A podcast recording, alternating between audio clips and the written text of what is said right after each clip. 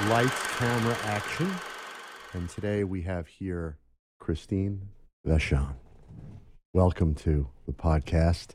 Um, I uh, wanted to start off with finding out a little bit about the newest project that you've just gone into. Can you talk about a little bit about that, or is that something that you're not really talking about right Well, now? we ha- we actually have five movies in post right, right, but now. The, the, that you're starting, that you're in production on, on the Dupont story. That's in well in post. That's well in post, Yes. so that's all shot. Okay, all shot. Shot it over uh, over the winter okay, in Cincinnati Okay. and and around. And for once, we got to shoot Cincinnati for Cincinnati because it takes place there, uh, or a lot of it does. Um, and that's in post along with Todd Haynes's Velvet Underground documentary, all right.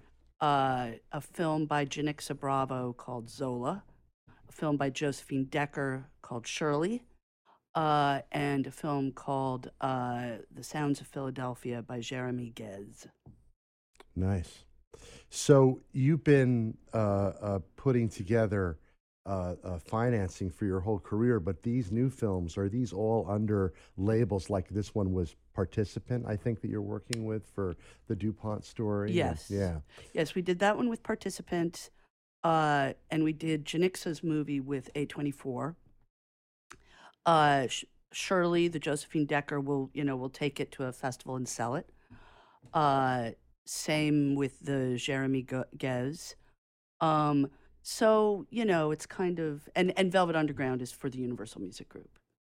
Right, but but in in a sense now, how has your producing career changed for financing in the current era versus what it was like early on? And did you have specific high net worth individuals that you would approach, or or foreign sales, pre sales? How would it work over the course of your career, going back in time to current day? It's changed a lot, hasn't it? Well, it hasn't. It hasn't. I mean, I think one of the sort of uh, stymieing things about the current state of feature film uh, financing is it hasn't changed that much, and it and it and it could. Uh, I mean, look, we do a lot of television. We're working with the streamers a lot, of course. We have a first look deal with Amazon.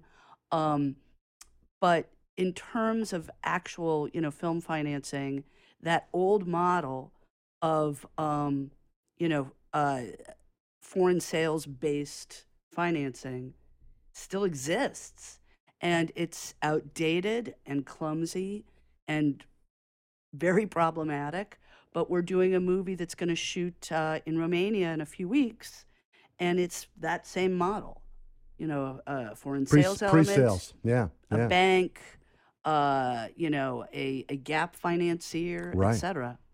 Right. So that's still that's still active for you guys. yeah, guys. I mean, you, you know, look, then sometimes we, you know, a movie like with Participant, they just they they are the studio, uh, as is Netflix, as is Amazon, you know, um, but uh, but we still are cobbling together these these budgets the same old way. Right. And for and I, I'm interested in your relationship over the years with John Wells because he's been sort of I, someone that I know less well. Can you Mhm. describe a little bit about what your relationship working with him has been?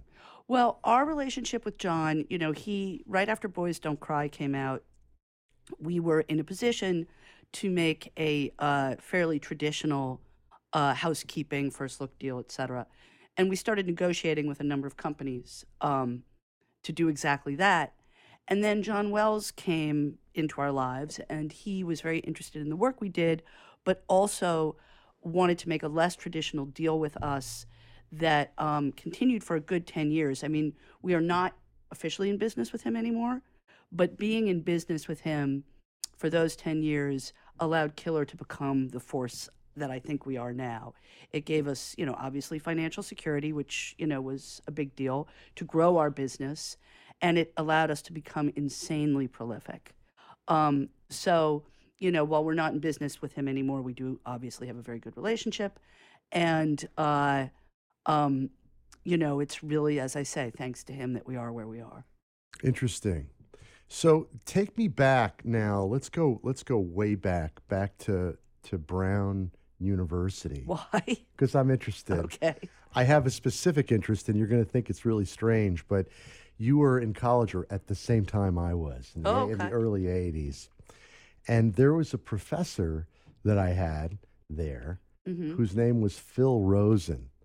And he went, and I don't know if he was at Brown, and I'm not sure if you studied film. I'm just curious if, if you ever collided with him. He was one of the early PhDs in film, uh, film theory and all of that kind of film history. I don't know if he was there then. Maybe he wasn't at Brown, uh, parallel to you, or came later.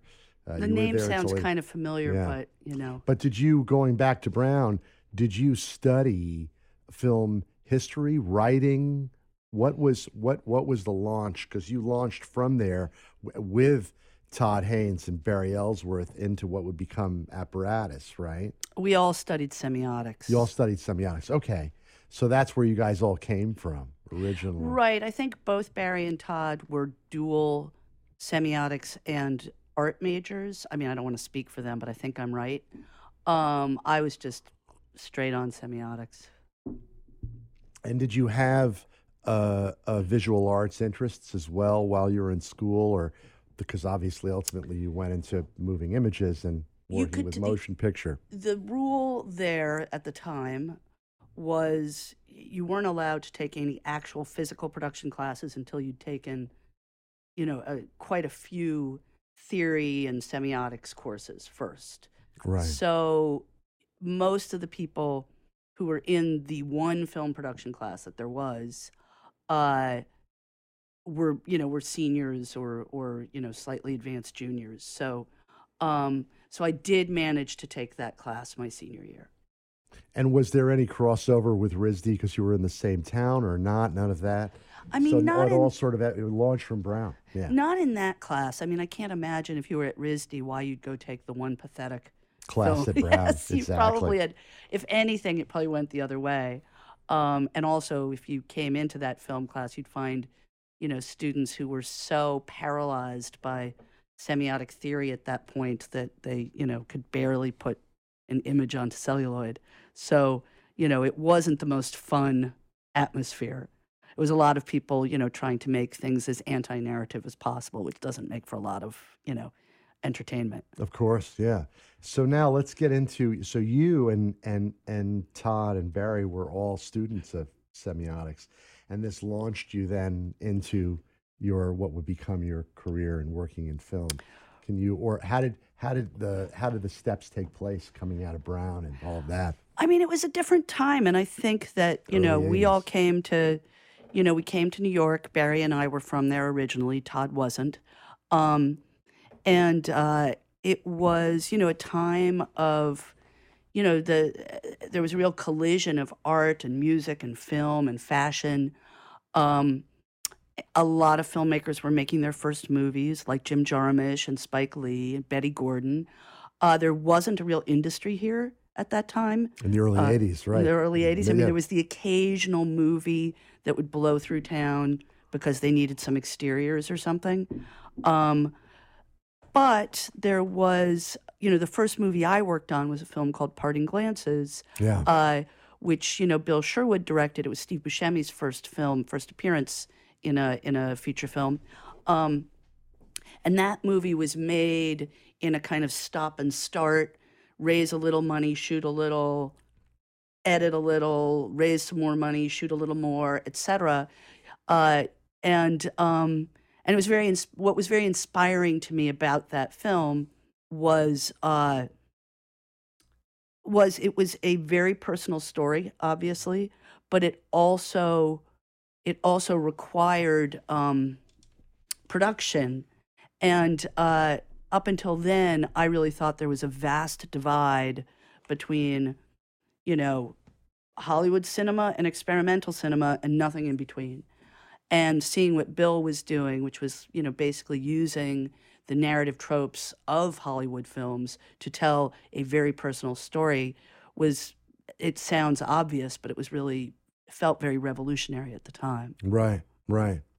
And and this whole process of of of getting engaged in the in the in film production, producing ultimately was a was a, a work in progress for you. You you started in working on sets and Right. PAing and all of that. Can you Right. talk a little bit about that era and what that was like? And it was like through '87 before you started uh, uh, working as a sort of a quasi company with Apparatus Films, Right. right? So you had, you know, four years, I guess, of, of doing different things, right? Well, I mean, I started out earning my living as a proofreader, which was a very heard about that. lucrative thing to do at the time and offered a lot of freedom. I mean, those were the bad old days of like, you know, as a freelancer, your paycheck was made out to cash and, you know, it was uh um it was kind of the wild west. It Yeah. was great. Um and uh I started working on film sets um first I started in the edit room. I mean, I was I sunk dailies uh, for for parting glances, This I did not know. and I love this. um, and I would go from my proofreading job, and they often shot nights on parting glances. So I'd go from my proofreading job, and I had keys to Bill's apartment. So I'd get to his apartment at like ten or eleven o'clock at night, sync dailies for three or four hours.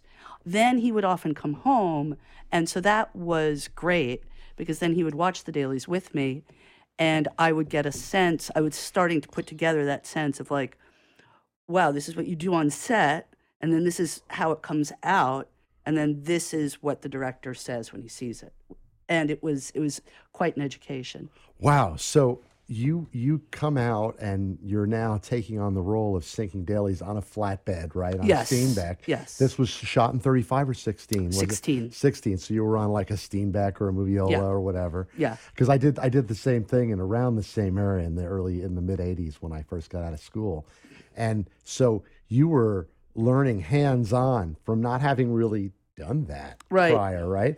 This is exciting that you're working with physical film materials. Yes, absolutely. and then with then from daily syncing, this would pass on to the editor of of the project that you would be able to the editor wit- was Bill, but yes. was Bill. Okay, okay. Yes. So was this was the director. Okay, yeah, Right. yeah. But you were able to witness that process as well and be part of that process after daily syncing, as you described. Yes, absolutely. No, it was a really Real was- education. It, was great. And then my roommate at the time had uh, was the um, I think she was the production manager for Parting Glances.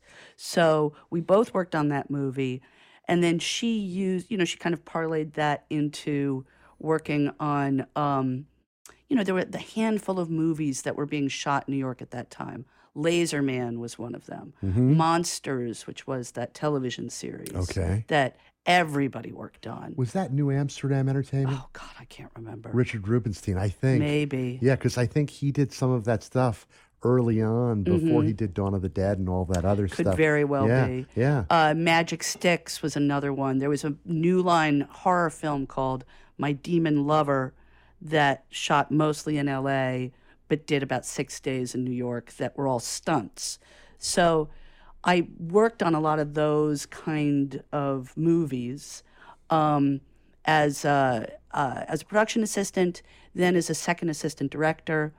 Um, eventually as a first assistant director and right around the time that I was really doing a lot of first ADing is the time when I, you know, when apparatus began. Wow.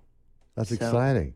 And and simultaneous to you, uh, Barry and, and Todd are doing what at that time? You know, for I, for work and they're in New York, right? I think they're in New York, right? Todd was working uh, as a preparator, I think, for the Paula Cooper Gallery, but he was also, you know, Bard College has this um, summer MFA program, uh, and Todd spent the summer before we started apparatus uh, at that MFA program. He never finished his MFA.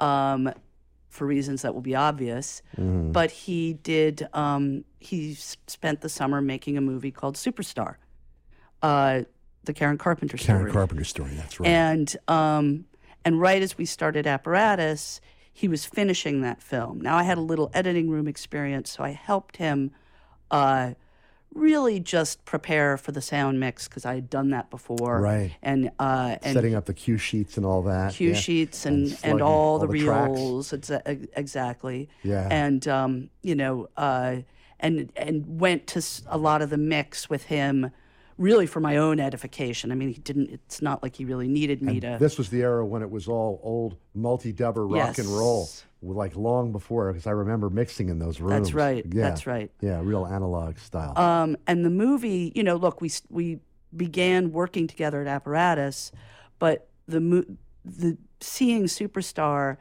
and realizing that that movie was such a, um, I mean, it, it's a, an extraordinary film. But what my real epiphany was, this was a movie that was um, provocative, completely original.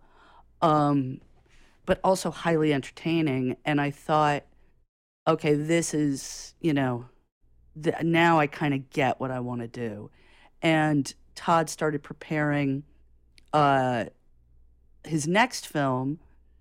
And at first he said, you know, and also, I mean, I'm I'm skipping over. There was a tremendous amount of controversy around Superstar that, um, you know, made it uh, very well known and very, very successful until it was yanked from distribution. Um, but when Todd started preparing his next movie, he he was thinking he would do something. He'd done a 40 minute movie, and he thought maybe he would do an hour long film. And I really, you know, I really convinced him to to think about it maybe as a feature film, which is probably the biggest contribution I made to Poison. But um, but then you know, slowly over the next year or two, we started putting together the financing and the production. so he was originally thinking of it as more of a short or a short format, uh, maybe a broadcast hour, uh, uh, uh, I- uh, I- not a full feature length, uh, 90 for a, minute. for a moment. Wow, For a moment. So yeah. So you helped him develop that, and then you ra- you helped raise the money for that. I helped raise the money for that, and with Lauren Zalaznick, uh, who we had also gone to Brown with, and then, uh, you know, raising there was raising the money, but then also mounting a you know a real production on the means that we had, which was you know, uh, I mean, we shot for four or five weeks. Um, we didn't stop and start. We did, you know, we, You went straight through. we went straight through. right. Uh, and no, then no, no union workers then, right? Or did you have to? Did you have to deal with the unions even back, then? back in the in that day in those days uh, there was a um, well there were two unions for one thing there was NABET which was considered uh, the more indie friendly union? Right, because the NABET and IATSE were separate. At They were completely point. separate. That's right. Okay. and and there was also a sort of tacit understanding that the little movies like ours were the training ground so there wasn't the tension that there is now I mean, it was if you were under a certain budget level. It The was teams, like- the Teamsters didn't lean on you, lean in on you back then. So it wasn't it wasn't like there was no hostility. Now I did work for when I was in my second AD days. I did work for a a, a production ma- a line producer who was famous for trying to be non-union on bigger productions, and the Teamsters shut the the production down, um, which frankly, as well they should have. I mean, it was you know it was a uh, y- y- there was no way he was going to get away with that It was flagrant. it was flagrant. But uh, on our little movies, it was never an issue. Right, right.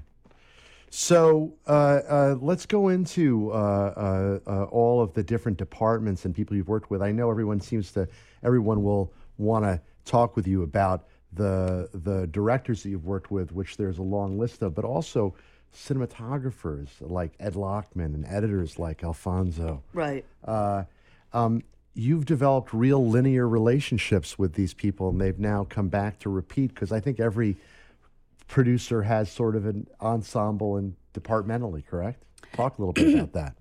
I mean, they do, but you know, it's always look. I would say two things I'm really proud of is uh, giving their first big breaks to Maryse Alberti and Ellen Kuras, um, and you know, Ellen, I had to practically like drag her onto set to shoot a feature, and obviously she's never looked back. No. Um, uh, but um, but you know, you have to keep a sort of, you know, we're always looking for people to, uh, you know, to be in that pool. But also, they, you know, people grow out of it, you know, and um, we work. We give a lot of people their first breaks, often their second and their third, and then they go off into the sunset, you know, on a much bigger budget. Right, and you and they don't stay part of the the internal uh, family that you've you've I mean, also they still, raised. you yeah. know, they still, we still consider them that, but they often, it's just, I mean, there's, you know, Ed is a little different because he, um, he really will go from big to small in a way a lot of cinematographers just don't do anymore. Absolutely, and, with, And- and with Todd, he'll he'll give his right arm every time, pretty much. Yeah, I mean, right? he's retired after every movie we've done, and then there he is back again. So, you know, uh, so I don't see him going anywhere. What a what an artist. Yeah. What a, I mean, I just adore Ed and known him for many years. Um, I, I'm going to flip back in time because Okay. there's a there's a subject I'm I'm really fascinated by. Um, your father, John, uh, was a, a, a fairly substantial still photographer. I've seen some of the images, Right. and I've also seen some of the the history behind that because he worked in, at the same time as photographers like Gordon Parks, Walker Evans, Ben Shahn. Well, they all worked at the Farm they- at the- Security Exactly, they were all there. Yeah, Right. And this was uh, uh, a, a very sort of beautiful uh, uh, uh, uh, body of photojournalistic work. Mm-hmm. He passed away in 1975. But what was your life growing up in a home with a dad like that? And do you feel that that had any influence on your life today in, in, in film and what you do? Um, you know, he died when I was pretty young. He was you're young. Yeah. Uh, and um, you know, uh, he was he was an old dad. He was 20 years older than my mother. So he was born in 1914. So uh, by the time uh, me and my there, we had, I have older half siblings from his first family, and by the time my brother and I came along, um, he was he had been a staff photographer at Look magazine where he'd done a lot of extraordinary work. Look folded, and like a lot of you know uh, photographers of his generation, he was struggling a bit. So, uh, um, so you know, we kind of our our youth was uh, we did go with him on some crazy trips. Uh, when he was a photographer for yeah. Look. uh, no, after look when he was freelance. When he was freelance, okay. Um, where you know, for example, um, he was hired by MD Magazine to take a photograph of the tree that Hippocrates planted on the island of Kos. Because remember, in those days, if you wanted a photograph of something, somebody had to go take it. Right. That, couldn't, it was you know, that was the way it was, right? Right. And, you know, th- of course there were, you know, there were uh, libraries like Magnum, et cetera. But, um, but if you really wanted something specific, you had to put someone on an airplane and, and, um, and, uh, you know, pay them to do it. So he managed to get, he had that. He had a couple other uh, assignments throughout Europe. So he spent a summer. What he would do is take you know, he would get uh, uh, first class accommodations, et cetera, but just for him. And then he would take that money and turn that into, you know, four coach airplane tickets, or I think in those days we flew charters. Um, you know, that was the Oh, yeah. super cheap way to go Oh yeah. and uh, and then we would travel. You know, we would drive around, and our hotels would get less and less and less nice um, till the end. But it was great. I mean, it was it was really fun. I mean, Adventure. the the real thing I remember, you know, uh, there was a there was a lot of importance placed on doing, you know, something artistic. My older sister is a, you know, and again, she's substantially older than me, is a very well known modern dancer. Uh, my other older sister uh, is a well known experimental filmmaker. oh. Okay. Um, and, you know, so there was a lot of emphasis in my family about doing something, you know, that felt, you know, artistic. My older brother, who unfortunately passed away, was a, was a wonderful writer. Uh, so, you know, it's it was that was I would say the biggest influence. Talk a little bit about your your older sister's uh, work. Have you in her life? Yeah. You know, she uh, really showed me when I was when I was she, and she was 12 years older than me, so not as um, it didn't feel quite as You, we're not contemporary. You're right. Right, Right. but- yeah. uh, but I remember, you know, she when I was when I was very small, uh, I went to the movies with her a lot. Often she'd tell my parents that you know she was taking me to see Oliver, and we'd go to 2001, or you know, um, or we were going to go see uh, you know Mary Poppins, and somehow we'd end up at Alice's restaurant. So Alice's restaurant. yeah, Yeah. so there was, you know, uh, she was a big influence on me in terms of like all the different ways stories could be told. Right. So so you were you you had a a, a healthy movie going background. well, the other thing to remember, yeah. though, that I think is important is I did grow up in New York City. yeah, and let's talk about on the. Upper West Side, there were a lot of movie theaters. the. Thalia. The Thalia, Right. uh, more importantly for me, though, the Olympia, Okay. which was a. Um, um, hang on a second. I can hear my phone buzzing. I'll turn it off in case you guys are picking fine. it up. Um, Um, Uh, but sorry, I know we're having financing issues on the movie in Romania, but it can wait for it- another half it, hour. It could wait. yeah, It can wait. So- These things happen. yeah. Um, So you were talking about now. Now this is a part of your life that I'm very interested in. Right. You know, I, I was born in Manhattan, same year as, as Oh, yeah? yourself. Yeah. And I lived in New York until 1972, and then I moved to Brussels, Belgium, where I grew up until I was uh, 17 Wow. and came back. But in those years, in the in the 60s and the 70s in New York, I was around. I had family here, and you were here in school.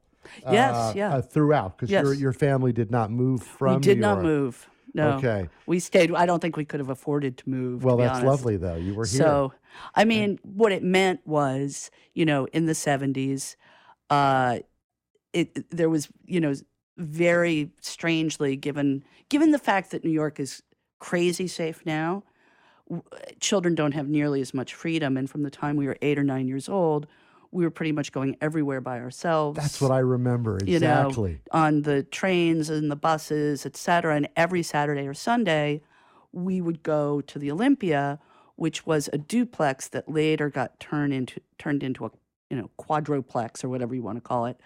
Uh, and it was one of those theaters. It was a second run movie theater, I which doesn't It. exist anymore. I love really it. I love it. Calendar programming. and um and it was uh well no it was it would just take the movies would like after Poseidon Adventure had been in the It would do. theater It would do the second run That's of a, right. of a film. That's right. So it was. It, it it occupied a space between what repertory calendar theaters That's right. were and new release theaters. that's right and those theaters don't really exist They anymore. really don't. Doesn't exist anymore. and the Olympia was you know your feet stuck to the floor Ah! you could hear the other movie you know uh as you were watching In the other movie, theater, you yeah. could hear the movie in the other theater and they showed a lot of R-rated movies and we would when we were 9 or 10 would just wait for some Columbia student to you know uh, walk by and ask them to take us in so that we could see for example Patton you know or or Blazing Saddles or whatever it was that you know we wanted to see.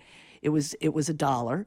And um and if we liked the movie we'd just stay and watch it again. Awesome. And you were able to see content that you were not allowed to see at your age by sneaking in and and doing right. Yeah, but i think also at the time because there wasn't such a culture as there is now of like this is for children and this is not you know? Um and there weren't that many movies family movies or children's movies. So often what our parents I, my parents would go see a film and then decide to take us to it Right, because there because it was a great era of filmmakers like John Cassavetes, Right. Paul Mazursky, right people who were heroes for all of us who got into the industry Right. when when you did and in the Right. same years that I did as well. and then because Yeah. my mother my mother was french Yeah, And- talk to me about that. Yeah, because I've never heard about her. Yeah, She, uh, you know, she was born in the southwest of France. She immigrated to America in her early 20s. And uh, when I was growing up, she went to see a lot of French movies, which, you know, let's remember in that time, when you said you were going to go see an art house film, you meant you were going to go see See something with subtitles. film, Yeah. yeah. Did did not to interrupt? No, but it's okay. growing up, did you I, I don't know enough about. We don't know each other that well. Did you learn to speak French from your mom growing up as a child, or did you not pick up the language, or was it moderate for you at the time? Um, you know, there was a big, you know, I, I, for example, in the public school that I went to, there were many kids whose parents didn't had accents or or or were the only English speakers in their family. It was very common. Got it. They were So- first generation right. from an immigrant family. right Got which it. i was only half, i mean you know uh so um so none of us wanted to speak the language our parents spoke right, right, right. So, that was part of being independent. so our parent you know my mother would speak to me in french and i would answer in english i certainly spent enough time in france to pick up you know french reasonably well but you know my mother's been dead for almost 30 years so i don't really have anybody to speak it to when i'm here i have a lot of family in france well maybe not as much as i did In the Southwest? no in paris In now. Paris now. and a lot of them don't speak much English, so I have to speak French to when them when I'm there. Yeah. And and your father's background, although I know he was born in Minneapolis, I got in, Yeah. in 1914. Where, where, where does where do they ha- where do the Vachons hail from? You mean uh, from, a genealogical point of Yeah, view? yeah, yeah. immigrant. Is there is there not that that's uh, something that we all study? Everyone has a different Um, disposition about stuff like that. Yeah, I mean mine is is lackluster at best. No, no, but of I course. but uh Vachon is a very common French Canadian name. Yeah, And when I go there, uh, you know, everyone's like, well, you must be related to the Vachon from Quebec. You know, you must be related. There's some Vachon. And I'm just like, nope, nope, not as far as I know. right. There's a famous cake maker that's like hostess. So people, whenever people go to Quebec or Montreal, they I always get tons of pictures of the delivery trucks with Vachon on it. right. so- your, your name is everywhere in Montreal. Right. So I Quebec guess it's just yeah, you know, it's yeah. just like somehow one of those one of them drifted down to Minnesota and that was that. Yeah, well, I mean, hey, you know, the the the French territory Right. uh, emanated from the fur trappers. up in- Exactly, Up in, exactly. up in the north, and they made their way that way through the Acadians down to New Orleans Yep. and all that. So there's a history there. But yep. yeah.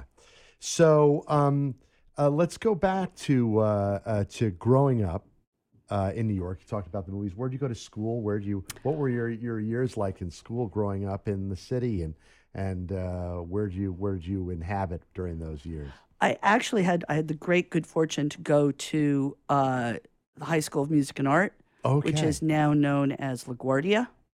Uh, and I my senior year they shot the movie Fame. right, of course. They didn't uh, music and art and performing arts both had the same principal, but they were in separate buildings in different parts of town.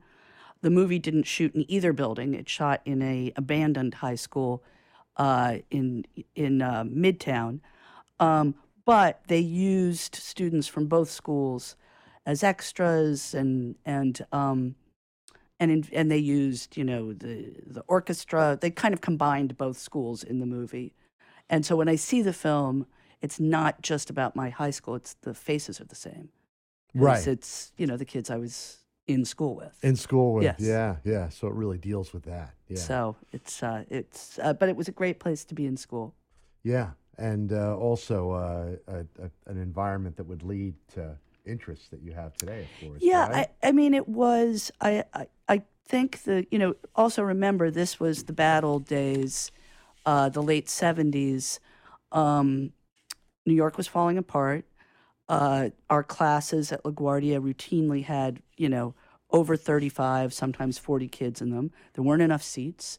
There often weren't enough textbooks. But it made me realize that all that really matters is peer group. And it was a bunch of students who were all very passionate about something. And um, it made for an extraordinary environment. so classmates from the, that era, uh, you go to Brown, you come back to New York. Any of them? Any of that? Any, Yeah. any of that alumni still in your life today, prominently in your life today, or, or, or just in a social way? Um, what do you mean by prominently? Prominently professionally or prominently socially? I mean, mostly socially, Mm-hmm. but you know, we come across each other. Like Jean Sien, who's an extraordinary editor, we went to high school together. Wonderful. and uh, Lynn Nottage, who's an extraordinary playwright. We she was two years behind me at uh, um, at Music and Art. Uh, Julie Goldman, who's a documentary producer. Uh, I think she only did two years there, but she was there. Um, so there's a lot of people, you know, in my orbit. in your orbit yeah. that were from that era. Yeah. And now I I've known uh, Pam Koffler Mhm. for as long as I've I've known you, actually, ironically, because I I've, I'm friends with fairly good friends with Russell for Uh-huh. having done what I had to do in my life. Um, tell me a little bit about the foundation of you, Pam, and also a woman that I used to know, but I don't know where she is these days, Katie Roumel. Is that is Katie still? Katie has sort of, you know, kind of left the business to start a family, but uh, I think is, you know, thinking about coming back, and we're certainly encouraging her to do so. Got it. And but your your foundation with Pam, how did that come together? She was not a fellow classmate of yours at, at No. Brown. How did you and Pam come together to form the partnership to create Killer?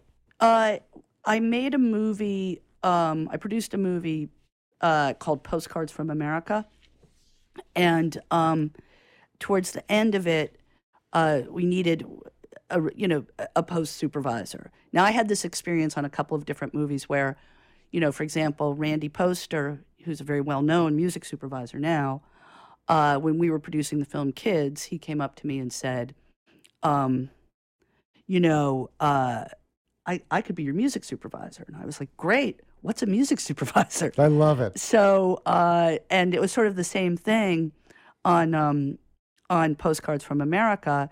Is I was producing uh, the movie with um, uh, a man named Craig Paul, and he was like, you know, I really think we need a post supervisor. I was like, right. What what are they again? Because I'd never had one before. Uh, so we, I can't remember. I think we probably found Pam through Lauren Zalaznick, and she did postcards. Then we had this kind of amazing run. She was our line producer on Kids that Lauren and I did together. Uh, um, and then Lauren went to work for VH1. Um, and uh, uh, a couple more movies started coming through the over the transom. We did Stonewall. I shot Andy Warhol. So we had these three movies that Pam Line produced in a, really in the space of a year. Very little downtime between them, and it kind of gave us the ability to plan a little bit and to start developing a little bit and to start like You were making multiple films at the same time. well, not at the same time, but close enough together that we, like, we had a sense. It, it like we rented an office that we kept paying rent. You know, it just started to feel. you could keep rolling because exactly. typically a post uh, uh, stretch could be anywhere from 22 to 26 Right. weeks. And if you roll a bunch of projects together, that turns into over a year That's time right. in one space, right? I mean, yeah, yeah. So, so So- yes, that was happening. and as uh, it just we started, you know, we developed a, a shorthand. At towards the end of that period, uh, we developed a movie specifically for a fund that Good Machine had raised to do, you know, elevated horror films, which is still the holy grail. It's what everybody wants to do, and very few people get them right. And we pitched the idea of doing a horror film with Cindy Sherman. And they were very interested in it. They agreed to fund it. And it felt like n- instead of Pam line producing that, it was time for us to start producing together. So that was the first movie that we. Pr- I mean, look, I consider those mov- the movies prior to that movies we produced together, but it was the first movie that we officially produced together. And when you guys produce together, hmm typically a line producer Right. that comes that comes onto a job will break down the script, build the movie magic budget, and and uh, if there and- was movie magic. I mean, well, uh, well, not, there was no movie magic, Right. but build build the Right. line item, the itemized budget. At that time, you and Pam were doing that together, or would you bring on a line or a UPM to support what you were doing while you were raising funds to come up with? Or were you doing that work? I, I, I'm always curious as to how the roles overlapped in I your don't. company. I don't really remember. I mean, I think that probably for the first couple movies, we. Um, I mean, we always had some kind of line producer or UPM, that would help build those budgets. right? Uh, at some point to do the actual work of development, casting. I mean, also in those days, it it wasn't. I'm trying to think of the first movie. It might have been Safe. Was the first movie where casting became um, a big deal, where the financing was dependent on the level of actress. Right. Because up until then, you know, there was sort of this assumption that if you made the movie for little enough and you, you know, and it was, and it got to go to Sundance, everyone would make their money back. And I, you know, probably sometimes that was true and sometimes it wasn't. Well, it was the story that had to be told to the investors, though, right? right. But like, for example, I mean, movie how like, did you do that as well? But keep going. Yeah. but we, we did it by being successful. So that's, you know, that's really all you need. Right. And, but then the cat, you know, so anyway, all to say, we, um, I think both, you know, Pam and I can both eyeball a budget, but we can't really act as line producers in any way, real way, shape, or form now.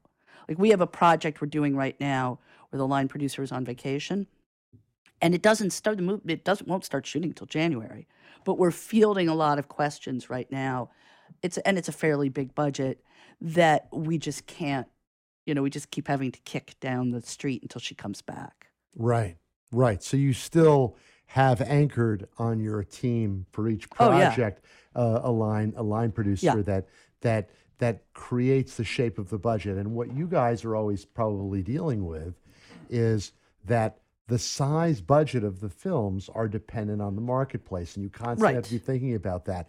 Now, if you've made a sale all in to a streaming company that gives you the numbers that you've requested, then that's a fait accompli. But if you have to have something that you're building with an anticipation of what the global sales will be, that's another building block project. Right. Right.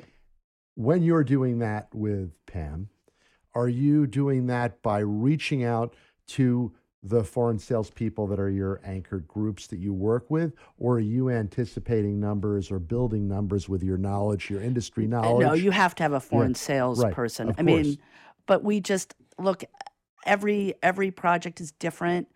We certainly have equity financiers that we enjoy working with. Um, not every project is right for every equity financier. Uh, we work a lot with the agency reps, you know. Um, with still. the talent agency reps. Yeah. Yeah, or or as they call them, the financing group or whatever whatever they're calling them these days. Um, and uh, and with Cinetic, with John Sloss's group as But well. But like with something like uh, Endeavor Content, something like that. Right. Is that an example of what you would refer to as that or no? I mean, we work with. We haven't had anything. I, I think Endeavor Content is actually uh, financing. Right, We right. haven't we haven't gone down that road yet, but we've certainly worked with people at at you know uh, WME who um, help us put together the financing for our pictures. Right. And but in the in the decision making process, there's there's a target for the sale, depending. I mean, upon, we usually have, honestly, at this point, I can pretty much tell you if you say to me, I have this director, I have this story, which is about X, Y, or Z, and I have this, you know, these actors, I can tell you what what you're going to have to make the movie for. that's you what know, I'm saying. That's So that- that's that- that's that- just like that's that's you know. your that's the that's the veteran knowledge coming through for that. right. Right. And and I'm not always right, but if I'm wrong, I'm usually I mean, you know, filmmakers eh, you know, usually we're like all right, you say you want 8 million to make it. At the moment, character driven dramas are topping out at 3 to 4, closer to 3. And that's with experienced directors and, you know, uh, cast at a certain level. That's just the way it is right now. Uh, for something to do better than that, um, you know, get more money than that, not really do better because it's that's not really a relevant term in, in this, then maybe the story is something that feels super zeitgeisty. Um, maybe the filmmaker is somebody who has had uh, success in that particular genre. You know, horror movies are kind of a law unto themselves because the casting isn't as important Right, because Um, it's the genre. because it's the genre. Uh, so that's a sort of separate thing. But for character driven drama, um, I kind of know where it lives. Right. And and so there's no there's not a lot of guesswork for you there. I mean, that's why so many directors who like that kind of material are now making it for streamers or for television because uh, there's way more opportunity to tell those stories. Right, because they're not thinking about the whole sales process in a global sense. Right, They- and the opening got their- weekend. right, Right. They've got their budget. Right.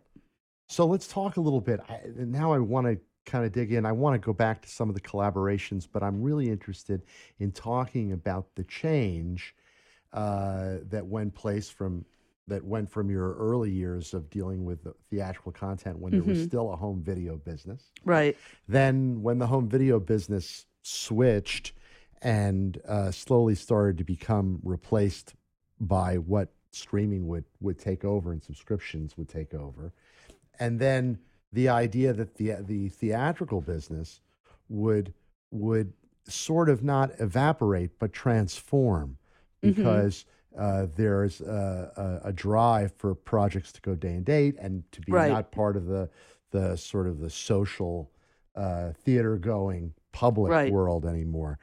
Where do you feel like what in in this lineage where we are today? What's next? I have no idea what's next, but I think the reason Killer has survived for so long is we're very open to change. And, um, you know, one of the discussions we have all the time when we decide to take something on is it used to be, you know, uh, is this theatrical or not? Now it's like, is it theatrical or not? And if it isn't, is it something, you know, is it uh, a, a day and date movie? Or is it something that would go out only on a streamer? Uh, is it something that could be a limited series? Is it something that could be an ongoing series?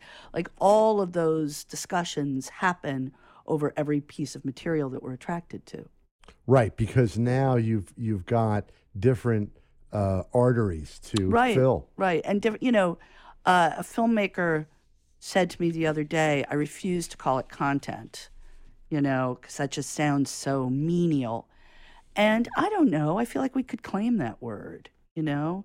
In some ways, this all this um, uh, delineation between film and television and then what kind of television, et cetera, it just feel you know, oh, that's more cable and that's more broadcast. All of that's getting so blurry. It's just it's just storytelling.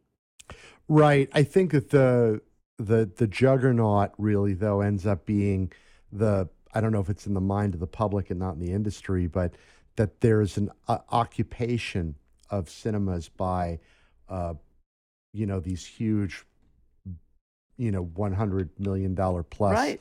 uh, studio budget action Right. pictures, and that the films that I would think that that you and I both enjoyed in, in the seventies and and Sure. that were the films made for an adult audience that were in theaters are now not exclusively on Netflix and Amazon, but heading in that, That- uh, direction. yeah, with I'd say that's I'd say that's true. Yeah.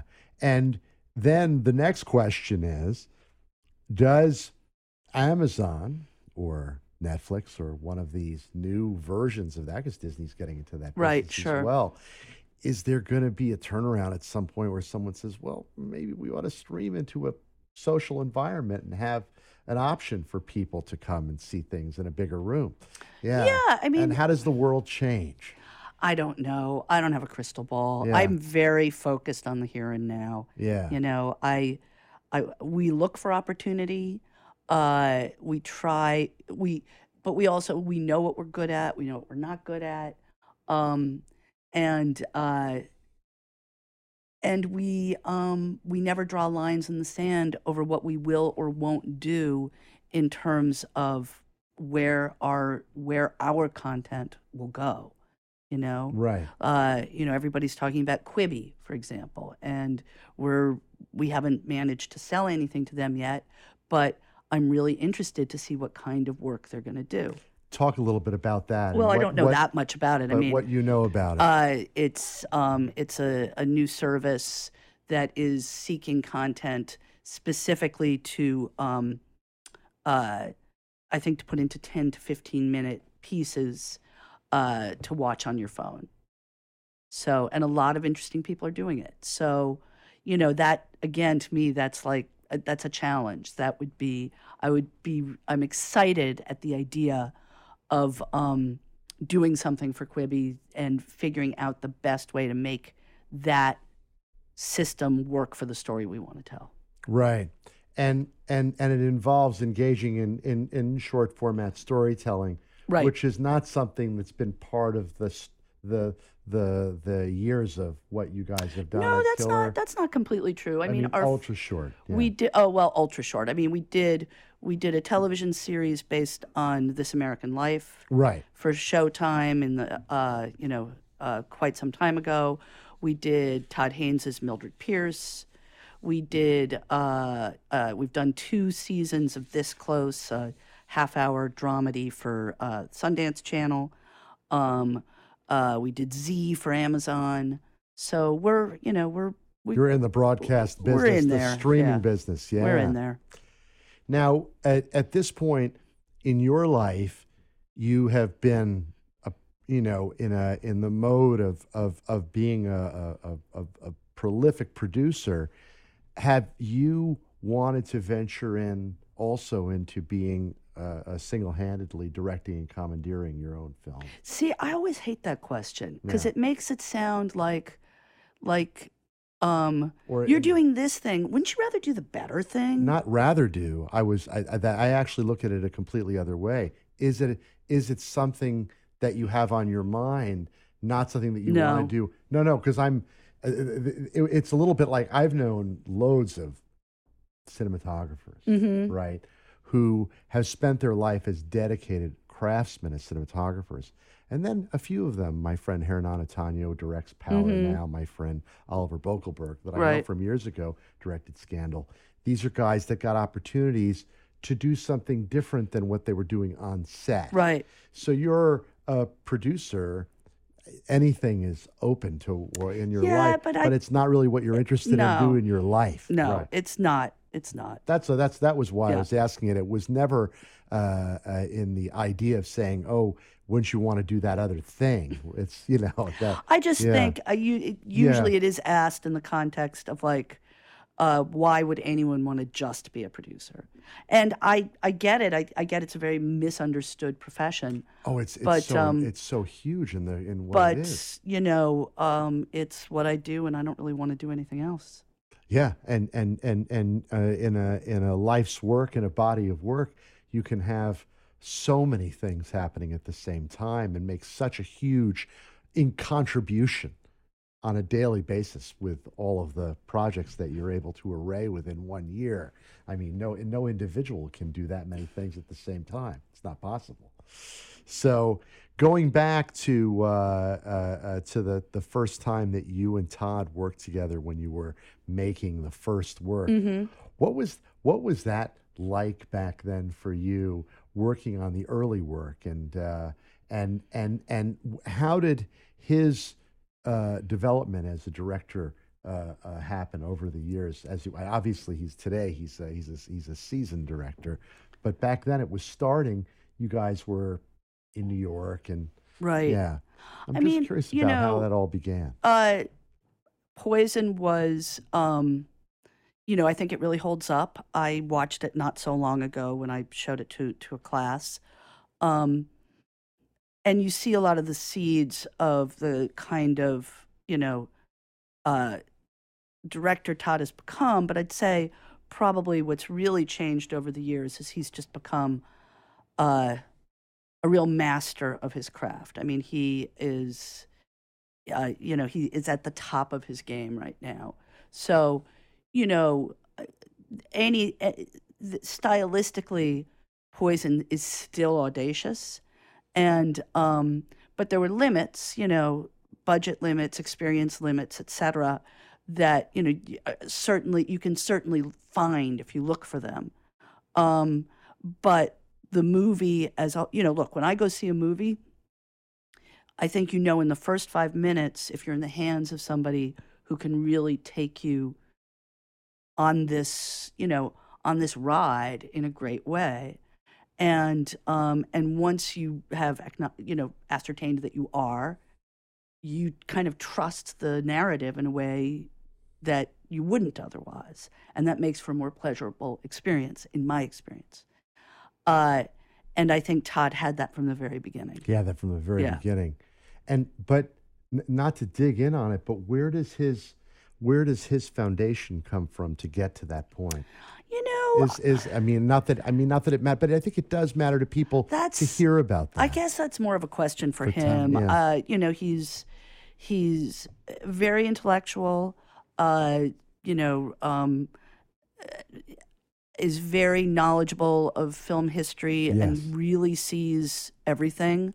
I mean, one thing that always, you know, when I meet young people who insist, and I feel like I've spoken at every film school in America at this point, when I meet young people who insist they want to be filmmakers, I'm always astounded at how little they really know about film history. And I don't mean to sound like a, you know, an old crank. It's more like you really gotta like, you know, filmmaking is all about referencing everything that came before you. And, you know, it always made me laugh when people would come up to me at the end of Carol and say, I don't know if you know this, but that that that you know device was in brief encounter. And it's like, yes, everybody knows that. That was the whole point, you know? Um, so that always astounds me.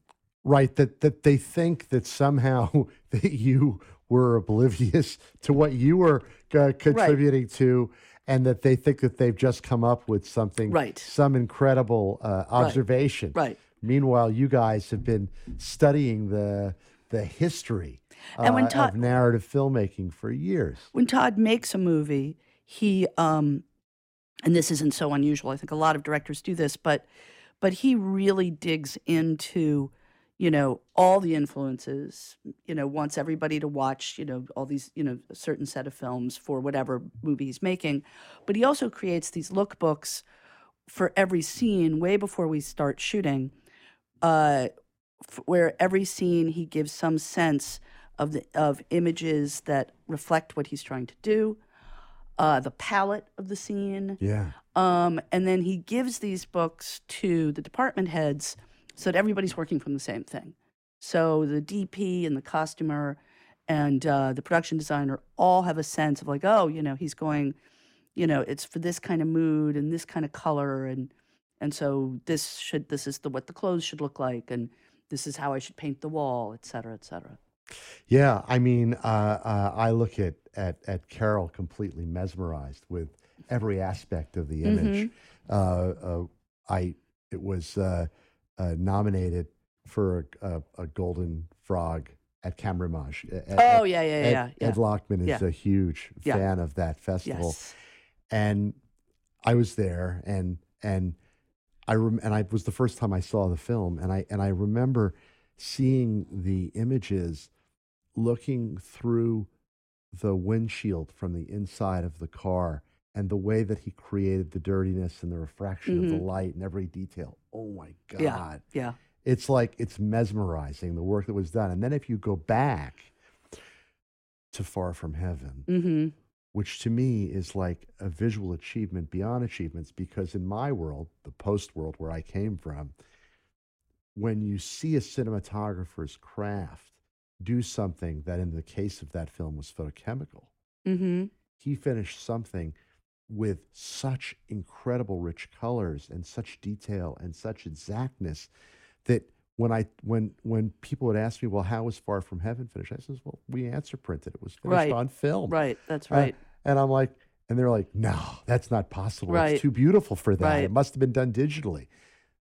Craft mm-hmm. and and working with a great artist as Todd has with with Absolutely. with, with Eddie, and it's like and and it's all of these ingredients that you've put together over the years to continue doing that, and then now in your current era, I believe you're you're heavily still heavily involved over at is it at Stony Brook or you're or you're I run an MFA program MFA. At, at SUNY Stony Brook. Tell me more about what's happening with that and how that fits into your life. You have such a busy life. Um, you know, I was uh I do speak at a lot of film schools and I have taught at the undergraduate level and the graduate level at a variety of institutions including NYU, Columbia, Drexel in Pennsylvania. Um, and but really going and speaking at all these schools, um, I realized that film schools are woefully behind the times in terms of giving their students any real, uh, you know, toolkit for the world they're going to go out into. And um, I, I, I think I, I can't remember what institution I was at, um, but I was ha- talking to a bunch of seniors, and one of them ran after me. Uh, they were all about to graduate. One of them ran after me, said, You're the first person who's actually told us what the business is like. We haven't, all we've learned here is, you know, stick to your guns and be true to yourself and et cetera. And he said, I'm $200,000 in debt. Like, do you think I have a shot? I was just like, I don't know. I don't know what to say, kid. I mean, it just, it, it just felt almost criminal. And, um, I was Oh, approached. the, the, the, the, the, film school, uh, This and the- film- the, investment, you mean? Yes. Okay. And uh, I was approached a few years ago um, uh, by Bob Reeves and Magdalene Brandeis from Stony Brook, who who asked if I'd be interested in helping them put together a film MFA program. And what I was really attracted to was this idea of trying to do something that felt very um, that that felt very of the moment, like really trying to bring the industry into the classroom and uh, give students some sense of how entrepreneurial they'd have to be, uh, the kind of original thinkers they'd have to be if they really wanted to be in the content creation business. Um, and I think we're, I think we're in our fourth year. I'm not 100 percent sure. Okay. Of the, Uh, M of this program. yes. Okay. I would have to I would have to verify that. Um, uh, and so far, I think it's been very very successful. in this program in today's Right. marketplace there's so much Oh, and it's also an affordable program. it's an affordable Yes. program to go to oh wow okay yes. that's So, exciting Yeah, so it's not fifty thousand dollars a year. which is uh, uh, remarkable Right. i mean i the, i have two kids that one who i've already put through college Right. at bennington and then i have another one at st lawrence and uh, uh, oh my god is all i can say Yeah. to all those Yeah. that wish to pay back their debt yeah that's uh, it's a huge thing um, in the uh, the the program, do do the students also get a chance to intern on set? Do you bring Some of them do. I mean, uh, you know, when we depending on what we're doing, if it's in New York, like on Still Alice, quite a few of them were able to to come to set. Um, but we also, you know, we find them opportunities in myriad ways. We really do, and they they make films, and it's you know it's a good community.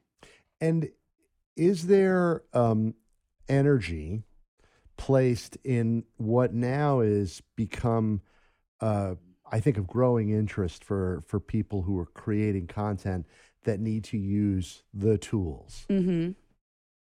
Instagram, Right. Vimeo, LinkedIn, whatever, all of the the social media tools to make sure that their digital presence grows individually. Yeah. What is your feeling about what that means? And then also things like the YouTube world and people having followers versus uh, the process. When you think about creation of of of feature film and narrative film, I mean, not to state the obvious, but there was a barrier to make stuff at one time, and Mhm. that barrier has been broken. I mean, I I think that this the emphasis on branding yourself, et cetera, is a little.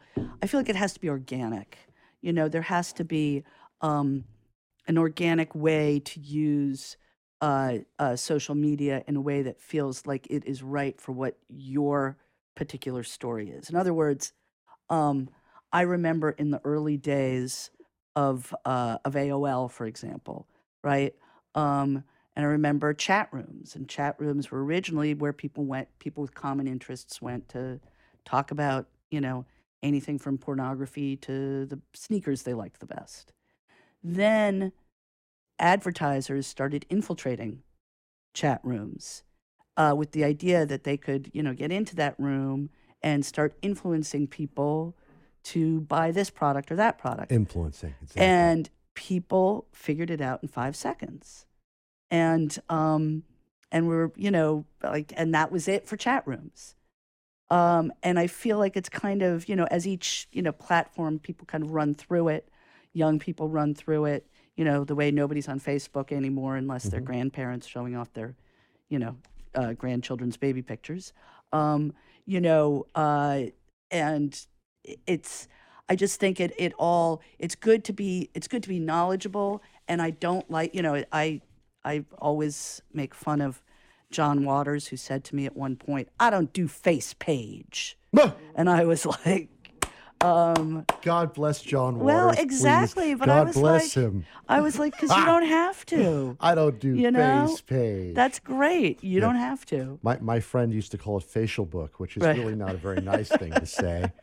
Um, she said, "Are mean- you are you on facial book?" I'm like, "Well, I, I guess I have a profile." Oh, how nice! I'm not on it. but having some sense of it is is important you know what i mean i do think it's like you can't you can't just i mean you can if you're john waters and you can if you're todd haynes absolutely you know todd haynes does not have a social media presence whatsoever You could be independent of but that. But it doesn't yeah. matter he's like you know there's if you do hashtag todd haynes on instagram you will come up with a gazillion images and people commenting and talking and he doesn't have to do anything The world creates So, it around him. exactly It's it's a it's a hashtag fan enthusiasm about Right. him. He doesn't have to do any of the work. Exactly. But if you're starting out, understanding those platforms and what they can and can't do for you as a content creator is important. This whole notion of the uh, you know the pressure to create uh, you know to create a brand just feels a little inauthentic.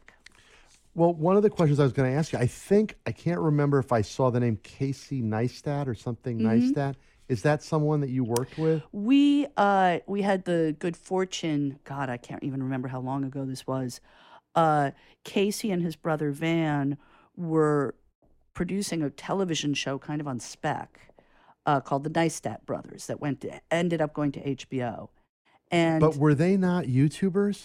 I think Casey Casey's. was a YouTuber. well, he's. I think he still is. And I think with a huge following. Am I Yes. not correct? yes. Okay. So take me down this road. Well, it just, you know, I I saw an early version of the show they were trying to do. I gave them some advice uh, and ended up making the sale, uh, being the executive producer, one of the executive producers, and making the sale for them to HBO. Oh, I and it's a it. great show. And now when you watch it, it feels, I mean, at the time, I think people just didn't know what to make of it. Now it feels like it could be have been made today. Okay. Yeah, and it's at least ten years old, if not older.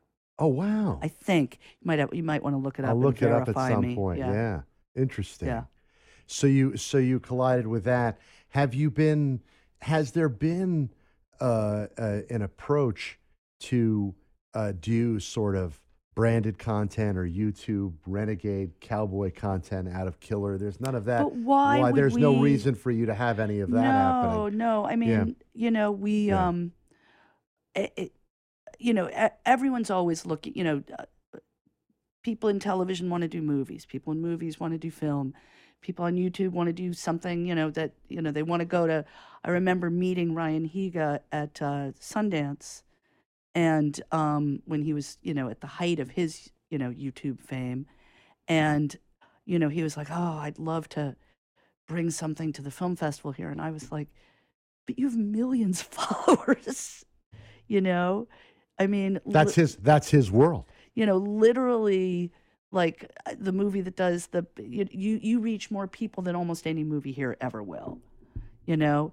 Um, but I get it. I get like everybody wants this, this stamp or that stamp or what have you. Right, but but in I guess maybe maybe I should veer off on that topic a little bit because you guys have sort of uh, co-hosted some space with with Moxie who are in the advertising side. Mm-hmm. Have you had any cross pollination with your crew of directors in the commercial world? And has O- that been only, only with Todd. He's done, um, he's done three commercials. got it? So he's done a little bit of work with uh, in that in that arena. Yeah, I mean, he's usually it's driven by something, uh, like the last two. One was a, um, and I'm going to get the brand name wrong, and I shouldn't. Whatever is the cosmetic company that Emma Stone, uh, you know, is signed is signed up to. She requested him for a for you know a commercial, and Ed shot it. And then we did one for Givenchy that Rooney Mara was the star of, uh, that we did in Paris. That was a lot of fun. So you know, when the right one comes along, he'll do it. He'll do it exactly. So right now you've got the the Dupont film in, in in post. What else is going on right now in terms of uh, of projects surrounding that? You said you had three or four different things that are current. Well, we have five in post. Five in post. Uh, we are working on a series for FX that I think is actually getting announced today. Um, a uh, nonfiction series about the history of gay and lesbian rights, um, uh, called Pride, uh, and that's you know in various stages of production. Wow. Um, uh, we have a series that I can't really talk about yet, which looks like it'll go in January, which will be, you know, uh, a lot of uh, a long time coming and um, a big deal for us. Uh, we have the Romanian film World to Come. It's not Romanian. Shoots. it in shoots in Romania. Yeah. Um, that should, you know, unless the financing fell apart while I was here. That's in January. That's when you were talking no, about no, the- that'll be in um, in September. September you're going to Yeah. go out there. Yeah, Yeah. go there. So, Fantastic. Have you worked there before?